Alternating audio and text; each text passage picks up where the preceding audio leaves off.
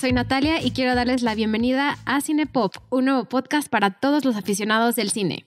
En Cinepop no solo hablaremos de los más recientes estrenos, sino también de los grandes clásicos, al igual que típicas películas palomeras que todos disfrutamos de ver, tanto en el cine, aunque no haya cine ahorita, como en los domingos en nuestro sillón. Esta semana tengo una apasionada de todas las películas. Bienvenida, Fer, ¿cómo estás? Hola, Nat, muy bien. ¿Y tú? Muy bien, muchas gracias. Bienvenida a este nuevo programa. Muchas gracias por invitarme. Hoy vamos a hablar de Grand Budapest Hotel, o su traducción en español, Gran Hotel Budapest. Es una película de Wes Anderson. Yo creo que es mi favorita de Wes Anderson. Y también creo que es mi director favorito. Estoy muy emocionada de hablar de esta película. A ver, platícame un poquito cómo empezó tu relación cinematográfica con Wes Anderson. Pues la primera película que vi de Wes Anderson justo fue esta. Mi mamá me llevó al cine a verla.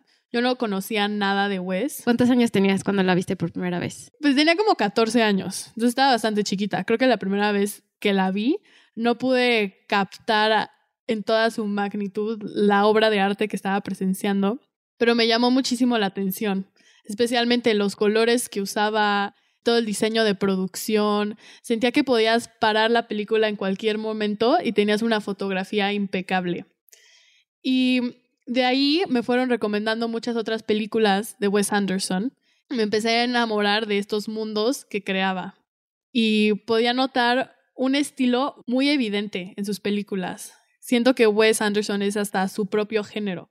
Puedes ver una de sus películas y inmediatamente puedes reconocer que es de él. Y eso se me hace muy difícil de conseguir como artista, ese sello tan claro. Sí, creo que Wes Anderson empezó un poco como un artista independiente, porque su estilo es muy marcado. Su estilo de dirección, su estilo de color, o sea, toda su paleta de colores, todo tiene un propósito en sus películas y quería saber el Gran Hotel Budapest, ¿qué significa para ti personalmente? Como una de las películas que te gusta, independientemente si es de Wes Anderson o no, ¿qué significa para ti esta película a nivel personal? A nivel personal, me gusta muchísimo el mensaje que tiene de amistad y de la familia. Los personajes principales son personajes que están muy solos, pero encuentran en ellos mismos la familia que no tenían. Y se me hace un mensaje muy conmovedor. Yo creo que el amor más puro es el de la amistad. Esta película creo que refleja muy bien lo que es la verdadera amistad y eso me encanta. definitivamente es un tema del que queremos hablar más adelante, pero para meternos más en explorar ese tema de la amistad y esa cercanía que existe entre los personajes de la película, te quería invitar a que nos hagas un pequeño resumen de lo que trata todo el Gran Hotel Budapest y un poco guiarnos a entender los personajes un poquito y entre las dos vamos rebotando un poco ideas de, de los personajes, pero si quieres empieza con un pequeño resumen. Va, perfecto. Entonces, en un breve resumen, la película, como bien lo dice su nombre, se trata de un hotel que hasta cierto punto se puede considerar como un personaje de la película por lo tan elaborado que está. Entonces, este hotel, el Gran Budapest Hotel, es un hotel muy majestuoso donde hay un concierge que se llama Monsieur Gustave, H. Y llega a trabajar para él un lobby boy que se llama Zero Mustafa. Y se vuelven grandes amigos y Monsieur Gustave se vuelve su mentor.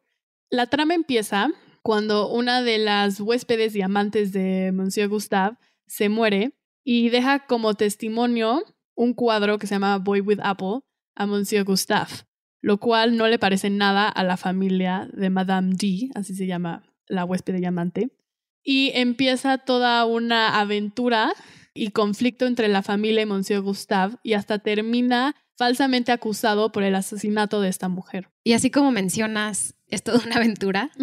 Digamos que toda la película estaba en movimiento y vamos cambiando de escenarios constantemente, pero sí, el Hotel Budapest es central para la visualización de la historia y es su propio personaje. Así como mencionabas de Monsieur Gustave y Cyril Mustafa, que es el lobby boy, Ray Fiennes es el quien interpreta a Monsieur Gustave, un actor ya reconocido inglés. Interpretó a Lord Voldemort, por ejemplo. Ha salido en grandes películas, pero ese es para mí como Harry Potter es de mis películas favoritas. Sí, para mí también. Siempre lo recuerdo así. a mí me impresiona a Ray Fiennes la capacidad que tiene de transformarse en todas sus películas. Porque mm, generalmente hace personajes muy distintos en cada una de sus películas. Sí. O sea, hablando de Voldemort y Monsieur Gustave, son personajes completamente distintos. Ahorita que estamos hablando de estos dos personajes, me gustaría poner un poco el contexto histórico en el que está puesta la película, ya que están tres diferentes épocas. Y visualmente se nota, o sea, se nota cómo divide el autor y toda la producción, cómo están dividiendo estas tres épocas, pero ¿cómo percibes tú estos tres diferentes momentos de tiempo? Y sobre todo el momento en el que están Monsieur Gustave y Zero Mustafa. Pues la película está dividida en muchas secciones, como acabas de mencionar. Es una serie de flashbacks, más bien dicho.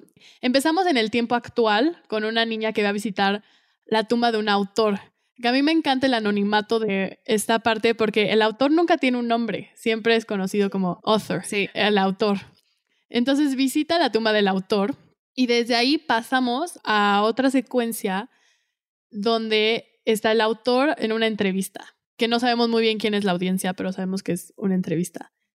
Y de ahí viajamos a la memoria del autor, a cuando nos platica cómo llegó a conocer la historia del Gran Hotel Budapest. Y es cuando se encuentra con Zero Mustafa, ya de grande. Viajamos a los años 60, más o menos. Y Zero Mustafa le platica la historia de cómo llegó a ser el dueño del hotel. Y ahí viajamos otra vez a los años 30 dentro de la memoria de Zero Mustafa. Entonces hay muchísimos marcos narrativos y vamos viajando de la memoria de un personaje a la memoria de otro personaje, lo cual hace que se vaya creando una distorsión de la realidad. Es por eso que en mucha parte de la película se siente fantasioso y idealizado y como mágico de alguna forma. Sí, como un mundo completamente irreal, que es un poco a lo que Wes Anderson intenta crear. Intenta crear un mundo ficticio usando hechos históricos no verdaderos. Por eso el autor que mencionas, que de mayor creo que es interpretado por Tom Wilkinson y de joven por Jude Law. Entonces ahí tenemos también actores muy famosos porque Exacto. Wes Anderson usa los mismos artistas durante casi todas sus películas, pero me parece que es la primera vez que vemos a Tom Wilkinson y a Jude Law. Pero bueno, ya cambié, cambié mucho el tema.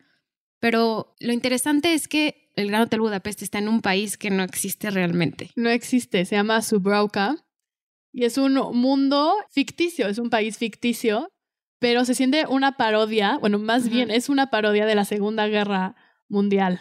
Representa el caos de los años 30 Ujú. entre guerras. Y la invasión de Alemania por Europa del Este. De hecho, hay una parte donde el hotel es invadido por soldados que simbolizan pues los nazis. Incluso un poco adelantándonos a otras partes de la película, vemos en el Gran Hotel Budapest que están las dos S, como si fuera la... Exacto. El símbolo de estos soldados. Sí. Entonces, realmente está contando una historia del pasado, pero creando un mundo nuevo y metiéndonos en un mundo donde no existe, haciendo alegoría a lo que pasó del mundo de realidad y lo que es el fascismo y cómo se fue transformando el fascismo durante las dos guerras, como dices. Y hay algo que es muy interesante hablando del fascismo y de cómo esta ideología totalitaria de, de creer que mm, solo un tipo de persona puede ser válida en el mundo actual.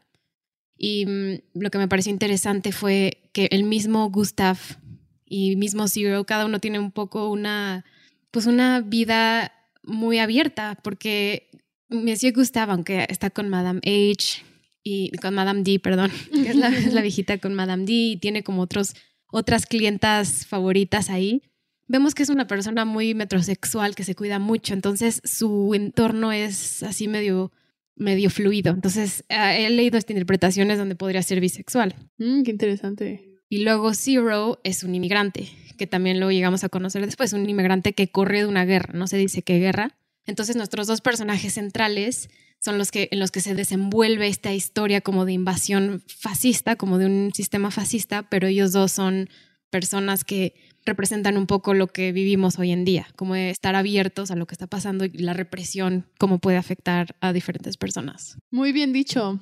Son personajes bastante completos. Monsieur Gustave tiene una ética muy fuerte en la que guía toda su vida. Es un fiel creyente en la decencia humana y su personaje es basado en cómo tratas a los demás. Sí. Y se ve muy reflejado en la amistad que crea con Zero Mustafa, y hasta termina muriendo este personaje por defender esos valores de decencia humana y de amabilidad. Sí, es una mm, amistad que se va haciendo durante la película, que al principio es más de amo y de... De maestro. Se llama maestro y al final se vuelven iguales. Sí. Se vuelven muy parecidos en cómo actúan, incluso visualmente en la película lo vemos cómo categorizan primero de un lugar a otro, luego a Zero Mustafa y lo ponen como más hacia arriba durante lo que va pasando en la película. Y ahora quiero que nos platiques un poco del personaje de Agatha, que es interpretada en el Gran Hotel Budapest por Saoirse Ronan, esta actriz irlandesa, ya que es muy reconocida a nivel mundial por muchas de las películas como Brooklyn y Atonement y ha sido nominada cuatro veces al Oscar. Platicarnos un poco de Agatha. Agatha trabaja en la pastelería Mendels. Bueno, ahorita hablamos de Mendels, pero es, es una pastelería icónica dentro de la película. Y bueno, ella trabaja ahí y se vuelve la novia y después esposa de Zero Mustafa. Tienen ahí un... Sí, un amorío ahí muy inocente en la película, pero muy tierno. Y obviamente spoiler alert, pero ya saben que estamos hablando de spoilers desde el principio. Y también sabemos que al final Agatha se muere de una enfermedad. No enseñan en la película, pero sabemos que ese amor fue muy intenso para Zero. Sí, pues podemos entender que Zero nunca se vuelve a casar y mantiene el hotel por ella. Sí. El hotel se vuelve la manera de tener a Agatha cerca en su vida. Algo muy curioso de Agatha, que no, creo que no hay una razón tal cual, es el, la marca de nacimiento en el cachete de México, con la forma de México. Y creo que nada más es una peculiaridad de Wes Anderson. No hay ningún simbolismo o ninguna razón para que exista, sino forma parte de este mundo mágico y misterioso y es un detalle más. Sí, realmente no tiene ningún significado. O sea, lo único que a lo mejor podría decir es, está con Zero, que es un inmigrante, y pues tiene a México, que México es el, también lo que no representa a Europa, en hasta cierto sentido. Pero sí, es como una peculiaridad muy rara que tenga el símbolo de México en su cachete derecho. Y es exactamente la réplica de México. E igualito. Ahora ya mencionaste un poco lo de de que Zero está en el futuro hablando con el autor en el año 1968. ¿Por qué Zero está en ese momento ahí? ¿Qué sucede para que Zero termine estando en ese preciso momento hablando con esta persona, esta figura del autor? ¿Por qué está ahí? ¿Por qué es tan importante, aparte de Agatha? ¿Por qué está en ese lugar en ese momento? En el 68. Porque creo que no hablamos de cómo se dieron las circunstancias a que él estuviera ahí. Pues dentro de la trama de la historia, Zero se vuelve el dueño del hotel. Madame V tiene un segundo testamento en el que si muere por asesinato, todo se va a Monsieur Gustave. Entonces el hotel queda en las manos de Monsieur Gustave y cuando él muere, su heredero se vuelve Zero Mustafa, lo cual habla de la gran amistad de estos dos personajes y también de la soledad en la que estaban, que eran ellos dos contra el mundo de alguna forma, por decirlo así. Se tenían nada más a ellos dos. De hecho, hay una frase muy bonita donde se dicen We are brothers, somos hermanos, porque son básicamente lo único que tienen. Y pues Zero termina siendo dueño del hotel. Y es ahí donde conoce al autor y le cuenta toda su historia. Y hablando de estos marcos narrativos, creo que es importante recalcar, se me había olvidado decirlo antes, las diferencias visuales que existen entre la secuencia de los 60 y la secuencia de los 30, que es donde pasa la mayoría de la historia. La primera es la paleta de colores, que es muy evidente. En la secuencia de los 60 usa colores naranjas, amarillos, rojos. Y en la secuencia de los 30 la paleta de colores cambia a colores pasteles, morados, rosas, también rojo, azul, azul pastel en la pastelería de Mendels. Y creo que esto habla mucho de la gran el diseño de producción que tiene Wes Anderson para crear estos dos mundos distintos que se puedan diferenciar. Y también refleja una situación política diferente. Sí, así como dices, crea una paleta de colores donde es fácil distinguir entre diferentes épocas. Lo que se me hizo interesante fue que en los 30 usa colores muy rosas, muy pop, muy llamativos y en los 60 más naranjas, como muy estilo de la época. Pero lo interesante es que en los 30 no había película de colores, no existía el color en el cine. Entonces también creó su propio mundo de ese entorno, pero sin usar una paleta de colores que realmente haya sido utilizada en otro cine de los 30 o de los 40, que no existía el color. Sí, totalmente de acuerdo. Es donde ahí entra su fantasía y su idealización del mundo viejo y la manera que los personajes, especialmente Monsieur Gustave, se aferra a un mundo que ya no existe. Sí, no lo había pensado así, que está en su mente, está cierto sentido. Otra diferencia visual entre estos marcos narrativos es el aspect ratio. Se puede decir aspect ratio en español. Tratamos de investigar cómo se decía. Relación de aspecto, aspect ratio, pero vamos a usar su término en inglés, aspect ratio. Para los que no saben qué es el aspect ratio, es el formato y la forma y figura geométrica en la que vemos la imagen de la película. Y para la secuencia de los años 60 es una imagen panorámica que cubre casi toda la pantalla. Y cuando bajamos a la secuencia de los años 30, se vuelve una imagen cuadrada. Cuando lo vemos hay dos bordes negros en la esquina, porque la imagen no cubre toda la pantalla. No, y es algo que pasaba justo en los cines de los 30. Exacto, es justo eso. Wes Anderson nos quería hacer sentir que estábamos viendo una película vieja, porque antes las películas se grababan con ese formato y ese tamaño de imagen. Entonces, cuando vemos la película, nos transporta a un mundo antiguo y se siente vintage y viejo. Sí, me gusta eso como look vintage, que no hemos usado esa palabra. Sí, como look vintage de 1932. Exacto, entonces Wes va jugando con los aspect ratios de la manera en que los mueve en el tiempo. Y es algo que no se usa, o sea, crear la relación de aspecto en diferentes tamaños en una misma película es rara vez lo he visto. O sea, he visto que lo usan en la relación de aspecto más pequeña, como en recientemente en The Lighthouse. O sea, hay varias donde se usa como más corto, pero ir cambiando para transicionar el tiempo y, establecer una línea de, tiempo específica para crear una caja como de imágenes es muy interesante. Sí, totalmente de acuerdo, porque generalmente los directores se deciden por uno y ese lo mantienen durante toda la película, pero Wes decidió usar varios en una misma película y es una decisión que tiene mucho sentido. Sí, no te fijas tanto cuando lo ves por primera vez, pero ya la segunda, tercera vez dices como, sí, cierto, está cambiando los formatos para crear tres líneas del tiempo diferentes. Y siento que esta película, el uso del color, así como ya bien mencionaste, es muy icónico y los colores pastel y toda la paleta que usa. Y fue hace como cinco años, digamos como en cinco años tuvo su auge Instagram y los colores de Instagram. Entonces, esta película está en el límite entre ser una película millennial y una película de generación Z. Y tú, y tú eres generación Z y yo soy generación millennial. Entonces, ¿en qué crees que cae? Porque son exactamente los típicos colores que todos les encanta tener últimamente. Es como el millennial pink, que algunos le dicen. Totalmente de acuerdo. Tiene una estética muy, muy popular para la época. ¿En qué caería si en generación Z o millennial? en lado está como en el límite, porque a ti te gusta y a mí me gusta, entonces siento que está justo en esa línea. Sí, creo que es una película que llama la atención de estas dos generaciones la estética es algo que, que les gusta a la gente. Sí, es que ah, ya hablaste de Mendels, la pastelería, pero es un color como rosa, muy tenue, muy bonito y tiene un listón azul, es así como perfecto todo lo que hace.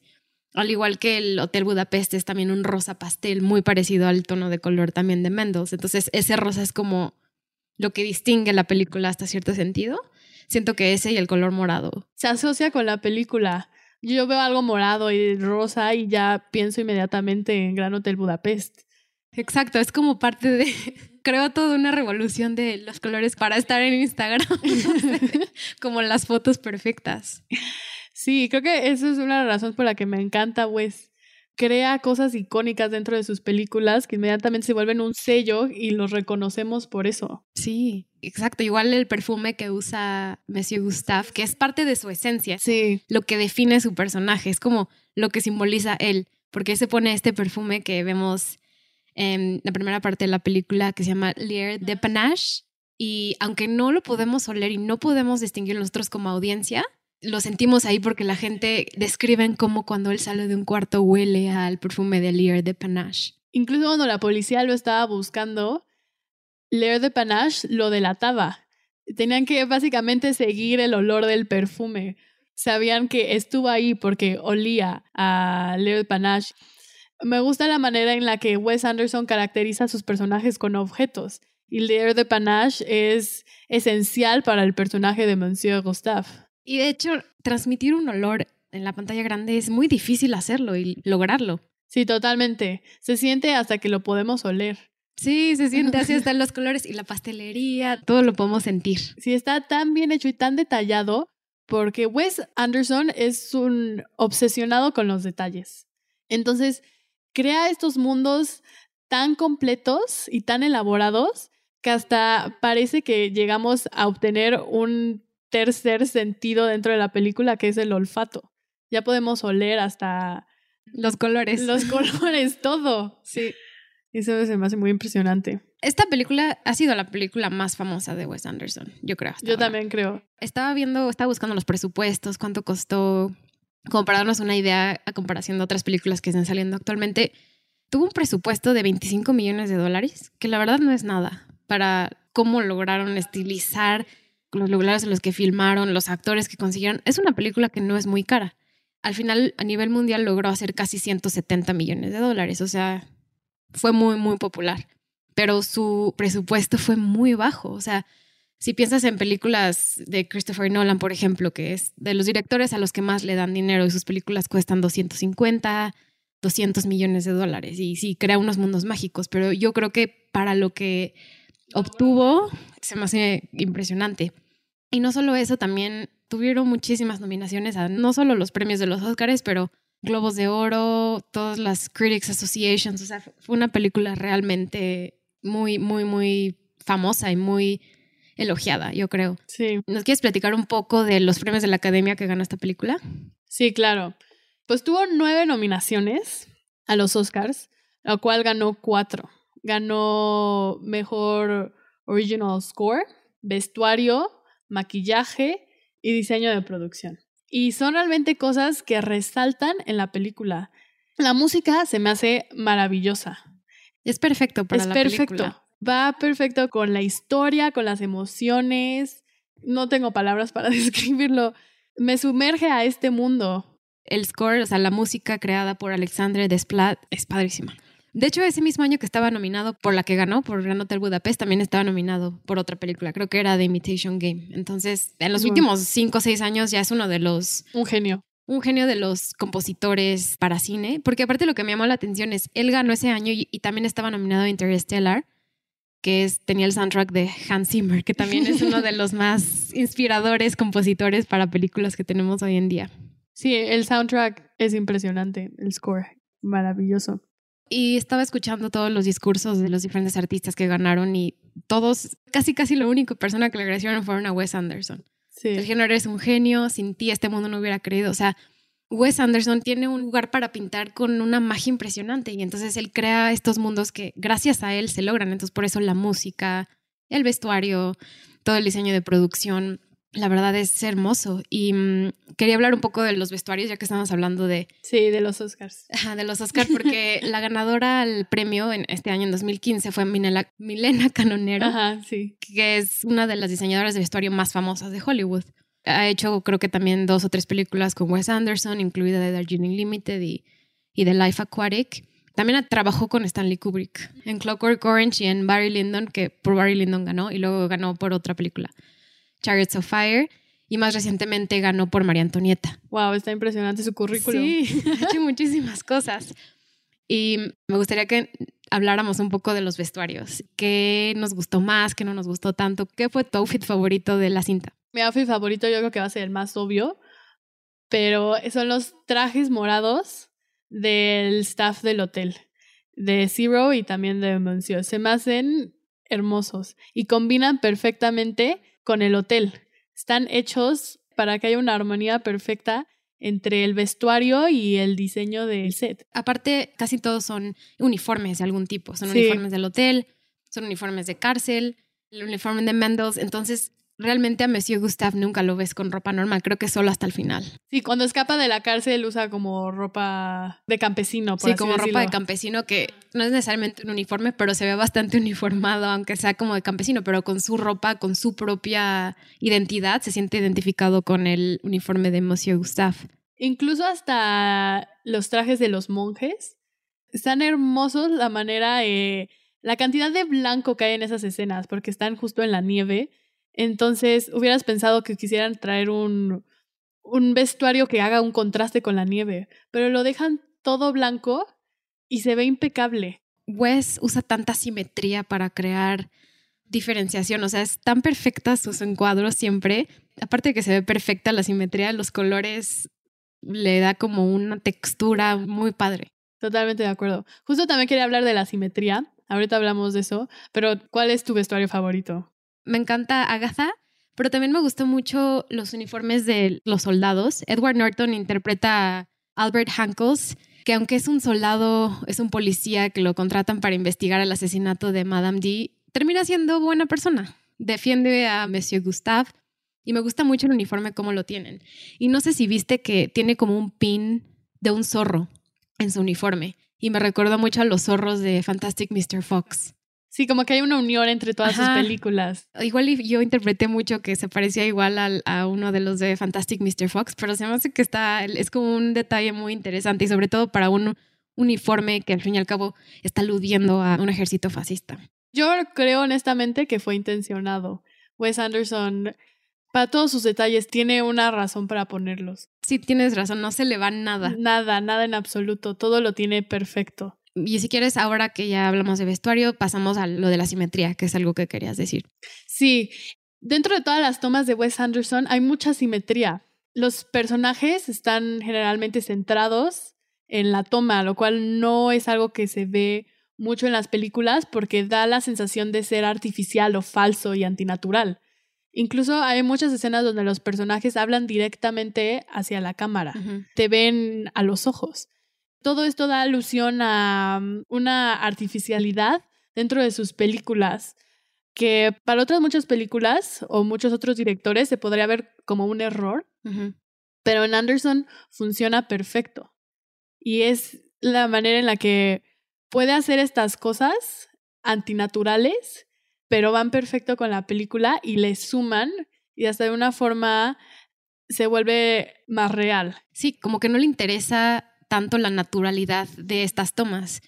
Pero al mismo tiempo, como no le interesa y está tan centrada sus personajes, puede ser o justo en el medio o un al lado derecho y, y cómo acomoda las cosas de atrás, crea una relación íntima con el que está viendo, con la audiencia. Estás creando una relación con ese personaje porque lo estás viendo de una forma tan clara y tan directa que es una forma diferente de como antinaturalidad de las tomas, pero que se ve hermoso y se siente natural hasta cierto sentido. Totalmente de acuerdo. Y Anderson es un director que le gusta mucho imitar técnicas antiguas. Tiene la tecnología para usar computadoras y efectos especiales en sus películas, pero decide no usarlo y se va por lo manual y el diseño gráfico. Como un poco en la secuencia de la nieve, donde están persiguiendo al personaje de William Defoe, que es J.G. Joplin, que es el matón que está tras ellos. Y sí, lo sale súper bien, porque todo siempre está enojado William Defoe en la película y se ve muy gracioso. Pero así es esa escena, está hecha en stop motion y es algo que Wes siempre utiliza y que lo vimos en Fantastic Mr. Fox, al igual que en Isle of Dogs, que es más reciente. Pero te quería preguntar eso, como, ¿qué opinas de esa forma de crear acción? Uso de stop motion, al igual que cómo creó el hotel. O sea, el hotel es un escenario que creó en un estudio, es chiquitito, o sea, parece grande, pero es hecho casi de plastilina. Sí, es un set miniatura. Pues Wes Anderson tiene una magia con el stop motion. Sus películas, como acabas de mencionar, Isle of Dogs y Fantastic Mr. Fox, son creo que mis películas de stop motion favoritas. Es especialista en esto, yo diría. Y en el caso de Gran Hotel Budapest, yo honestamente no me había dado cuenta que era stop motion hasta que lo investigué. Está tan bien puesto en la película que encaja perfecto. No dudas de su autenticidad. Dentro de otra película alguien más diría como, ay, se ve falso. No lo hicieron bien, les faltaron los efectos especiales. Pero en Wes Anderson es la realidad que aceptamos y es perfecto. Sí, completamente de acuerdo. Hablando de esto de estilización de personajes y de historias, me gustaría hablar un poco de Boy with Apple y, lo que representa en la película. Para dar un poco de contexto de Boy with Apple, que ya hablamos un poco, cuando se muere Madame D, que es la amante, la protegida que se queda en el hotel de Monsieur Gustave, él va al pueblo de donde ella es y se entera de que murió y quiere ir al funeral, pero en el momento en el que llega a su casa hay como lleno de gente, porque están toda la familia a ver qué les va a dejar. Y vemos que ella le hereda a Monsieur Gustave un cuadro, que es Boy with Apple, que así como dice, niño con manzana, es un niño con una manzana. O sea, realmente es un cuadro que nosotros decimos está súper feo, es como muy kitsch, o sea. A mí honestamente no es el cuadro que yo pondría en mi casa. No, pero siento que es lo que en la película representa esto de grandeza. Prestigio. De prestigio y Monsieur Gustave se ve como reflejado en él, como su belleza perfecta de cara, lo que te estaba diciendo de, de su fluidez, a lo mejor de sexo, lo ve como en este niño con la manzana. Y vemos que el, el, mayordomo y la mucama que trabajan en la casa le ayudan un poco a, a Monsieur Gustave a llevarse el cuadro, porque la familia de Madame D se vuelve loca y quiere quitarle el cuadro, porque es como la posesión más preciada que tienen en esa familia. Entonces sale corriendo con el cuadro, que tiene ahí algo interesante guardado en el cuadro, del que hablamos luego, pero es lo que más le interesa. Entonces, al final de la película también, en el 1968, vemos muchos años después a Zero Mustafa con Boy with Apple en el hotel. Y nadie le importa ya ese cuadro, es lo menos relevante que existe. Hasta se ve fuera de lugar. Se ve fuera de lugar. No queda con la estética de 1968 ni con el hotel. Y vemos cómo se transforma entre algo tan preciado, que fue el gran hotel, o sea, es un poco la metáfora del mismo hotel, de lo que fue su majestuosidad y se convierte en algo que pues ya es normal y que nadie le importa. Sí, totalmente de acuerdo. Es, habla, la película habla mucho de mm, la muerte de un mundo que ya no existe. Y se puede ver muy reflejado en el cuadro. Lo que en un momento era considerado muy importante, ahora ya no es. El hotel que era enorme y súper majestuoso y todo el mundo quería ser huésped ahí, ya está a punto de, de ser destruido y ya no hay nadie, hay poquititos huéspedes. De hecho, en la secuencia de los años 60 se siente muy solo el hotel, es una atmósfera de, de soledad impresionante. Cuando en la secuencia de los años 30 hay mucho movimiento, siempre hay muchos huéspedes y muchas cosas que hacer. Sí, siempre hay tantas personas que trabajan ahí y en, los, en el 68 ya está completamente... completamente vacío. Incluso para grabar esas escenas creo que usaron hasta 150 extras. Muchísimo. Muchísimo. Se habla de la cantidad de movimiento que tenía el hotel. A un contraste enorme cuando viajamos a los años 60 y hay como cinco huéspedes un restaurante enorme y tres mesas ocupadas. Sí, y también el uso de la luz cuando Sir Mustafa es grande, como recordando un poco cuando era joven, hay muchas veces que él está como completamente oscuro y la forma en la que lo visten es como otra cosa completamente y contrasta con su outfit morado de Lobby Boy que siempre tiene y también cuando está en el uniforme de Mendels es muy contrastante a cuando es grande y justo lo que dices, o sea, la vida se transforma y vemos el auge de lo que fue antiguo. Tiene un, este, una atmósfera muy nostálgica. Sí, la nostalgia es un tema muy importante. Yo creo que en todas las películas de West, pero en esta. En esta más, de lo que fue y de lo que ahora es. Y también si lo piensas de la forma en que todos los personajes de la película, sabemos que cuando acabe van a estar muertos, todos. Cierto. La única sobreviviente de alguna forma es la niña que lee el libro. Pero incluso el autor el libro ya está muerto. Zero, pues evidente también. Monsieur Gustave lo terminan asesinando. Agatha se muere de, mm, de una enfermedad. Todos los personajes terminan muriendo. Entonces habla mucho esto de resurrección de un mundo viejo. Y Monsieur Gustave simboliza ese aferrarse a lo que antes era. Sí, y ahorita que dices esto de nostalgia, y lo que hablábamos al principio de un tiempo entre guerras que estaba yendo hacia, digamos, el destino que tuvo de la Segunda Guerra Mundial el mundo. pero es como este tiempo de en medio donde no sabías qué iba a pasar, como de incertidumbre y de pensar en el pasado o en el futuro, pero justo estando en este presente, actualmente estamos viviendo un tiempo de mucha incertidumbre, entonces ver al pasado y la nostalgia de lo que pudo haber sido lo transmite muy bien, yo creo. Sí. Incluso nosotros que estamos hablando de esta película cinco años más tarde de lo que saliera, también es como la nostalgia de la película de Wes que salió hace cinco años, que es muy buena y sigue presente, pero también la nostalgia de que esa misma historia narrativa que creó Wes Anderson nos manda al pasado. Y en un mundo de fantasía donde todo lo que vemos se ve demasiado falso, pero que crea una historia muy verdadera. Sí, totalmente de acuerdo. Va otra vez con el tema de lo antinatural de su película y la nostalgia. Definitivamente cuando vas en la secuencia de los sesentas, te da una tristeza enorme, por lo menos a mí me generó una tristeza enorme en lo que se convirtió el hotel, que ya está a punto de caer. Y es triste. Sí, es triste. y es triste porque pues no tiene un final feliz, como dices, o sea, sabemos que al menos dos de nuestros personajes principales se mueren dentro de la historia, y también lo utilizan muy bien con los colores. O sea, la escena en la que matan a Monsieur Gustave es en blanco y negro. Sí, totalmente. Y es el momento en el que Zero de grande está contando cómo lo mataron y en sus recuerdos eso lo ve como lúgubre, como de color. Entonces también es, se mete un poco a la mente de los personajes y usa estos representación de lo que sintió a través de los colores. Sí, totalmente de acuerdo, porque la historia es contada a través de la memoria de Zero. Entonces, es claro que ese episodio de su vida es un episodio de mucho dolor y mucha tristeza y pues lo recuerda en blanco y negro. Es la emoción que lleva ese momento. Entonces, hace mucho sentido el uso de color para esa escena, ya que el color representa las emociones de la película. Y mm, aparte de el uso de colores, que ya hablamos de muchas maneras aquí, me gustaría un poco ver hacia el futuro, porque este año, en teoría, que todavía no sabemos si van a cambiar la fecha o no, sale la siguiente película de Wes Anderson, que es The French Dispatch, que todavía no tiene título en...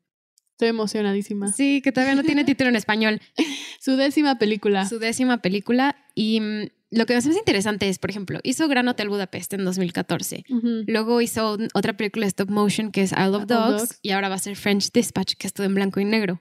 Entonces se me hace muy contrastante que una película con tanta cosas pasando a través de la visualización estética de pasteles y así, se cambie completamente a lo que ahora va a ser en The, French Dispatch, que todo va a ser en blanco y negro. O sea, no lo hemos visto y no sabemos cuándo lo vamos a ver, pero será interesante reflexionar sobre las dos, ¿no? Sí, se me hace muy curioso la decisión de muchos directores de hacer sus películas en blanco y negro cuando ya existe la tecnología para tener color. Entonces, es una decisión artística hacerlas en blanco y negro. Entonces, estoy emocionada de qué es lo que nos quiere transmitir Wes con esta extraña decisión. Sí, a mí también ya me emociona, quiero, quiero que salga, no sé qué Luego hacemos el podcast de esta película. ¿Te gustó I Love Dogs? Me fascinó, me encanta. Yo me gustan las películas de stop motion, pero me cuestan trabajo. Entonces, Son difíciles. Fue difícil. Pero entonces el hecho de que salga una película no animada, por decirlo, en, en, este año, va a ser interesante ver lo que puede hacer Wes. Y tiene un cast impresionante para esta película. Sí, no, no sé cómo consigue o sea, todo a Bill Murray, Bill Murray es de cajón. Sus actores son fieles a él. Son fieles. Les gusta trabajar con él. Tiene un cast muy recurrente en todas sus películas. Y por lo que vemos es que me imagino que no les pagan mucho dinero por estar en sus películas. Bajos presupuesto. Sí. Es una decisión totalmente vocacional. Es, lo hacen por el amor al arte de Wes. Sí, lo hacen por el amor, que les gusta trabajar con él. ¿Quién no quisiera participar en una película de Wes? Ay, ya sé. Cualquier persona estaría súper contenta. Sí, aunque me paguen un peso, ahí me pongo. Y mm, regresando un poco a la trayectoria de Wes y hablando de French Dispatch, que sale en teoría este año en octubre de 2020, se me hace muy interesante su carrera, porque él desde el principio aunque no se ha hecho famoso, famoso, ha sido muy reconocido. O sea, no ha sido alguien que le ha costado llegar a un punto de donde lo reconozcan por su trabajo artístico haya sido muy difícil. O sea, él siempre lo ha sido. Pero creo que ha evolucionado de una forma tan impresionante. Y repito, o sea, Royal Tenenbaums y Bottle Rockets son películas muy buenas, pero a lo que ha llegado ahora se me hace impresionante y se me hacen los mejores directores que hay. Y solo lleva 10 películas, imagínate en unos años, porque Wes Anderson es muy joven. Es muy joven. Para todo lo que ha hecho es impresionantemente joven. Entonces tenemos que ver toda la carrera a dónde nos va a llevar. Sí, y tiene una, un currículum impresionante. Creo que no hay ni una película de Wes Anderson que no me guste. Sí, no, a mí tampoco, todas me gustan. Y aparte lo que me gustan de sus películas, que es difícil, por ejemplo, que fue nominado a, esta película fue nominada a Mejor Película en los premios de la Academia de 2015. Y mm, lo que me pregunto es cómo fue nominada por su mensaje político, porque realmente es la primera película donde mete mensajes como más políticos y sociales dentro de su historia. No sé, eso solo como mi teoría, porque yo creo que los Oscars siempre andan nominando a cosas políticas. Entonces digo, sí. lo nominaron porque, o sea, sí es una gran película, obviamente, pero nunca lo habían reconocido así de esta forma. Sí, hablar de un tema político dentro de tu película es una muy buena manera de garantizar una nominación al Oscar. y definitivamente es la primera película de West donde mete temas políticos y son, son muy, muy claros. Sí. Aunque no son tan definitivos dentro de la trama, están muy presentes. Va de la mano con el caos político del país y el caos dentro de la vida de los personajes. Me gustaría regresar a lo que empezaste a decir en el podcast de la amistad, porque siento que es el tema más importante y con el que podríamos cerrar, porque es una historia de amor. Al fin y al cabo, no es una historia de amor de una pareja, pero es una historia de amor de amigos, de fraternidad, de estar cerca con alguien que no es necesariamente la persona con la que creciste o la que nació junto a ti. Entonces, ¿te gustaría un poco hablar de ese tema de la amistad? Sí, yo creo que ese tema de la amistad es lo que me llamó personalmente a, la película. Es el tema central definitivamente, la amistad que se forma entre Zero Mustafa y Monsieur Gustave. Y se me hace una amistad inocente, pura y mm, de mucho amor.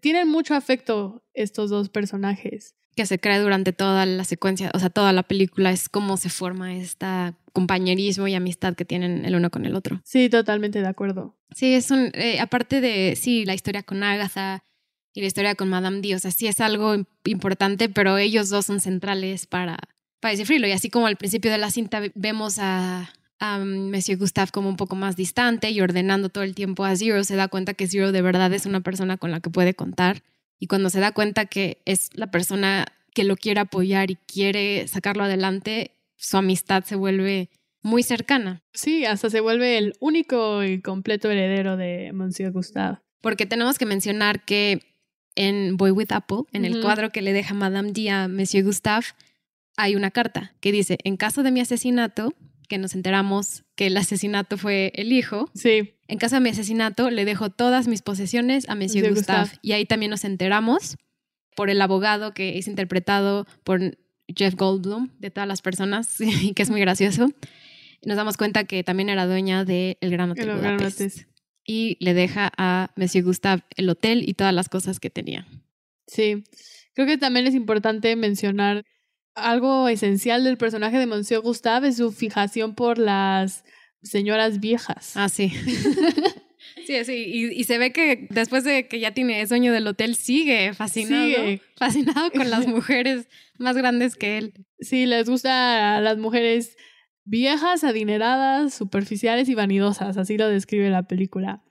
Y se me hace muy curioso que al final de la película Zero describe a Monsieur con esas mismas características de las señoras viejas. Se vuelve una de ellas, nada más que no. Sí, exacto, es parte de. le, encanta, le encanta ese relajo. Sí, nada más que no logra ser viejo, porque desafortunadamente muere.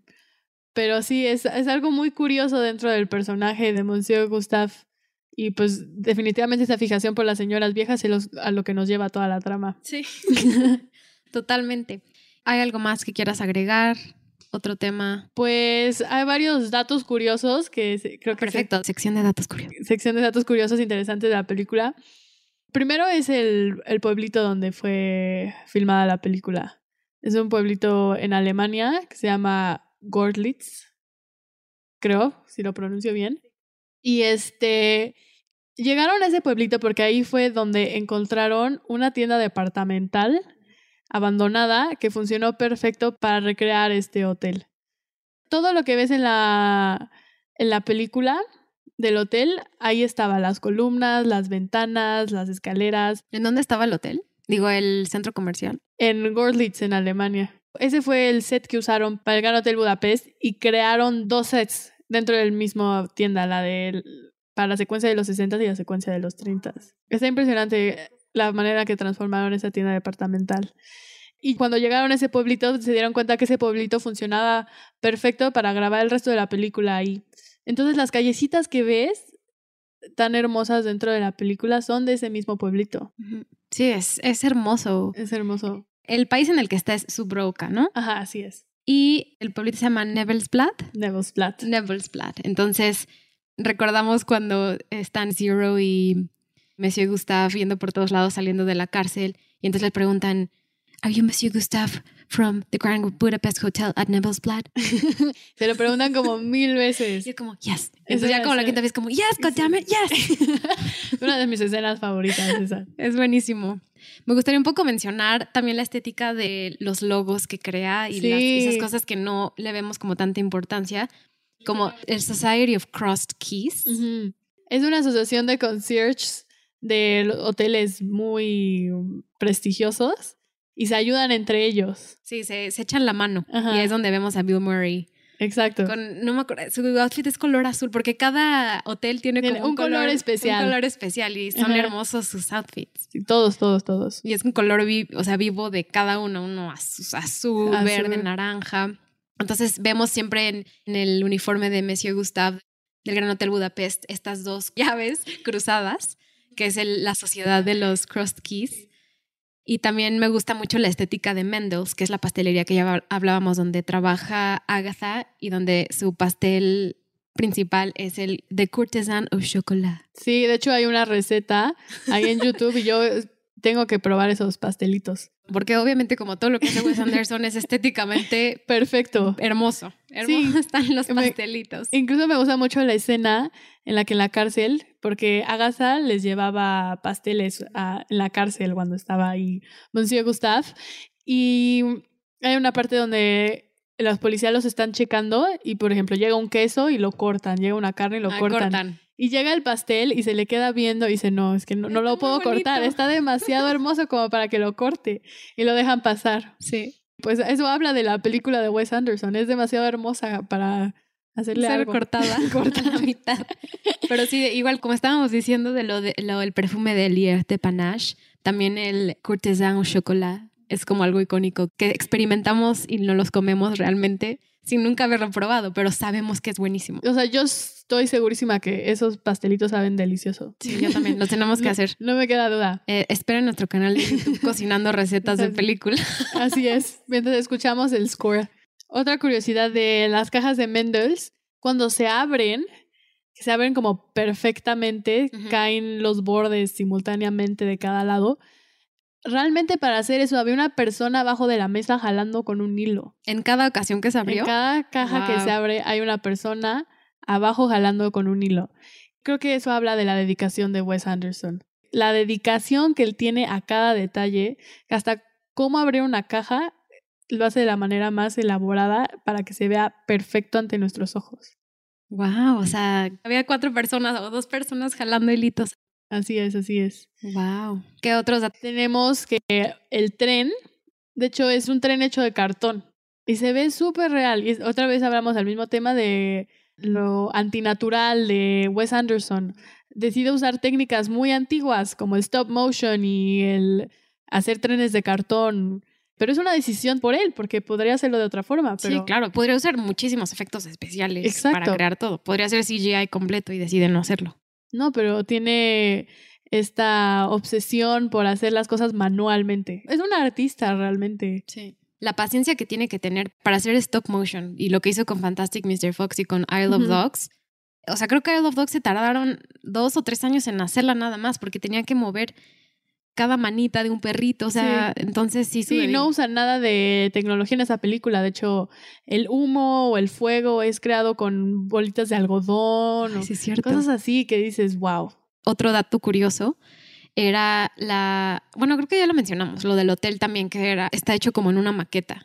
Ah, sí, un set miniatura. Sí, es un set miniatura, entonces vemos el hotel y no existe tal hotel así como está. O sea, sí lo grabaron en un lugar, creo que también en Alemania, las Ajá. partes de afuera, pero el hotel todo completo, toda la fachada, es como una mini fachada que hizo específicamente. De hecho, podría no funcionar, se podría ver horrible Sí, totalmente de acuerdo. y se ve de una forma Perfecto. impresionante, se ve increíble. Es que es eso, Wes Anderson toma decisiones de cosas que muchos dirían, ay no, se va a ver horrible, como stop motion, como un tren de cartón, como un set miniatura.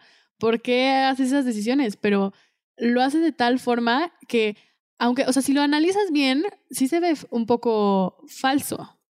Se ve falso el Sí, hotel. se ve falso. Pero esa falsedad, por decirlo así, va perfecto con el tema de la película Sí, de acuerdo. porque es una idealización de, de un mundo. Entonces, como todo está tan perfectamente diseñado y calculado, todas estas cosas antinaturales cobran credibilidad. Sí, les da vida. Yo siempre he sido impresionada por la cantidad de detalle que mete Wes Anderson. Sí. Incluso para la creación de su Brauca. Sí. O sea, crear, hizo un, todo un país que funcionó. Todo un país creó Funcionó, existe. banderas, billetes, estampas, le hizo todo para que este país cobrara vida. Sí, la verdad es que creo algo que lo damos como que we take it for granted, o sea, lo tenemos como garantizado. Es como, sí, sí, Subrovka y Neville's Blood y todas estas cosas, pero no, es ponerte a, Sí. a realmente elaborar y dar vida a algo que no existe. Y eso es lo que la magia del cine, hasta cierto. Sí, sí. Cinemex, no, la magia del cine del cine. Sí, totalmente de acuerdo. Tiene una cantidad de detalles y una cantidad de capas que muchas cosas cuando la ves no te das cuenta. No percibes todo lo que implicó hacer esta película hasta que te pones a investigar un poco. Y una última cosa, la comedia de la película tiene un gran sentido de humor. Es un tono muy irónico y este absurdo. Sí, absurdo, completamente. los personajes están totalmente inconscientes de la comedia de sus diálogos y todos los presentan con una formalidad y seriedad, aunque estén diciendo algo totalmente ridículo, lo proyectan de una manera completamente seria. Es algo que ha, ha llegado a um, un poco establecer a Wes Anderson como en el mundo independiente del cine, cómo crea una comedia con actores que, o sea, no quiere parecer comedia, pero son los actores que naturalmente son chistosos sin que digan nada. O sea, por ejemplo, Bill Murray, su forma de ser y su forma de crear como estos personajes graciosos sin él intentar ser chistoso para la película es como algo que Wes Anderson saca de sus actores. Sí, totalmente. Es otro sello de Wes Anderson. Tiene muchísimos sellos en todo, Sí. pero su tipo de comedia es muy específico a él. Cuando Monsieur Gustave justo acaba de escapar de la cárcel y está con Zero. Acaba de escapar de la cárcel. Algo lógico sería, vámonos de aquí, hay que buscar un escondite, pero deciden entrar en una discusión sobre el perfume de Monsieur Gustave y por qué no se lo había traído. Entonces su mayor preocupación en ese momento de crisis es, huelo feo, necesito mi perfume, ¿cómo te atreves a no traerlo? Es la prioridad número uno. Sí, necesitaba su Ed de panache. Exacto. Ese es el tipo de comedia de Wes Anderson. Pues bueno, esta fue nuestra extensa plática del Gran Hotel Budapest. Espero hayan disfrutado nuestra plática y nuestras interpretaciones y nuestras ideas y toda nuestra investigación de esta gran película. Muchas gracias por escucharnos otra vez, que estén muy bien. Gracias, Fer. Gracias, gracias por invitarme, Nat. Adiós. Bye. Cuídense.